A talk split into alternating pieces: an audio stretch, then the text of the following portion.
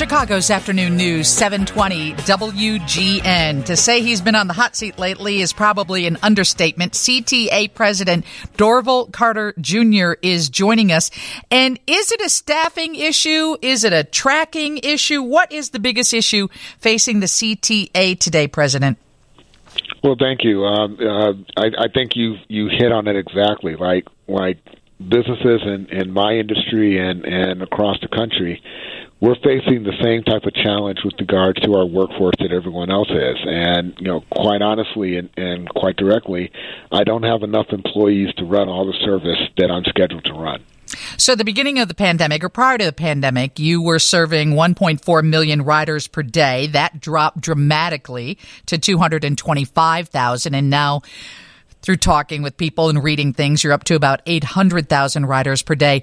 Were you not able to retain those employees through the pandemic? Well, actually, un- unlike uh, a lot of industries, um, we did not lay off uh, any employees during the entire time of the pandemic. But what has happened is, I think, the, the same thing that you're seeing in a lot of other industries. Uh, we've had an increase in retirements. Um, uh, we have people who have basically made decisions to move on to other types of work. Um, uh, that, in addition to um, the dealing with, with with you know unexpected illness that's been caused by the pandemic and and the need for employees to take care of themselves and their families has resulted in a a massive shift in the number of employees that we have available on a day to day basis, which ultimately impacts how many employees I have to actually put out the service I'm trying I'm scheduled to run each day.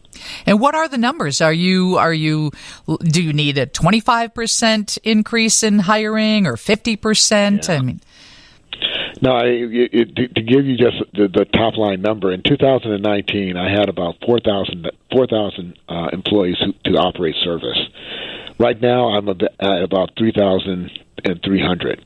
So I am down significantly.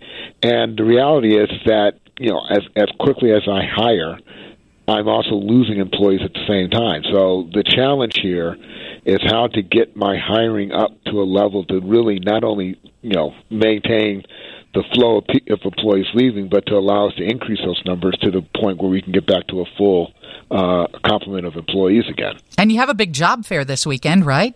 That is correct. Yeah, we're we're very excited to be partnering with the union and holding a job fair this weekend to basically continue to try to recruit people to come work for CTA, which is a great job. that has great benefits, and and we're optimistic, and we have seen an increase in the number of people expressing interest in, in applying for these jobs as we move forward. Because I I would imagine that ridership would increase when school is back in session or when you know University of Chicago is full of students and Loyola and. Um, DePaul. Yeah, no, I, I, as you pointed out, our ridership has been increasing. You know, we we, we were at about two hundred fifty thousand during the the you know city shutdown because of the pandemic, and we're now up to about 800,000. That's on par with what we're seeing other transit agencies around the country do, um, but we're still a long ways away from the 1.4 million that we're used to carrying.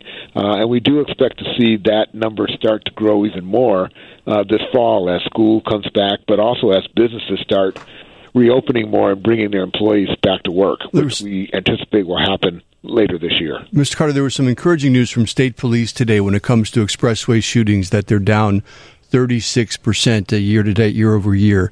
Um, certainly, crime has been a concern on CTA. Have you seen a similar decrease, or what's the situation on the buses and trains?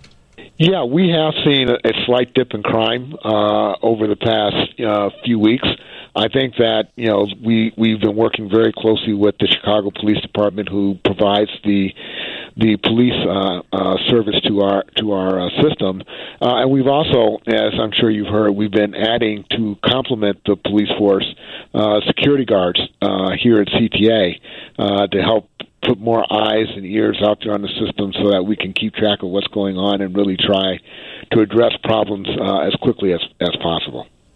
So you you know about all the frustration. You see it on social media. You have some people who have created their own groups called Commuters Take Action to document bus and train delays in the city, and that's not unusual. It's being done in New York and Paris and cities around the world. But there seems to be some disconnect between schedules and real time tracking. Can you address that?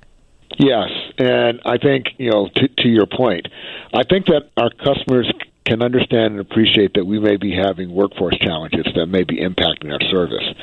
What I know and what I know we have to improve is the information that our customers get about what the actual service is. And one of the challenges that we have faced there, of course, is that our bus tracker and our rail tracker system relies to some degree on schedule in order to basically provide that information to our customers. And so we are working to upgrade those systems and to provide more accurate and more real time information that will allow our customers to have more confidence that when when the, the bus tracker says a bus is coming, there is a real bus that's going to show up because it's frustrating. I mean, people have doctor's appointments, they get there late, they're turned away. I mean, with school coming, it's a big issue. And I'm sure you can imagine what's going on and why people are so frustrating and spouting on social media. So it, it seems like it's not just about hiring new people, but the retention of current employees. Is that something you're doing? Some kind of benefit or something you're offering them to encourage them to stay in a job that might not pay what they could get elsewhere?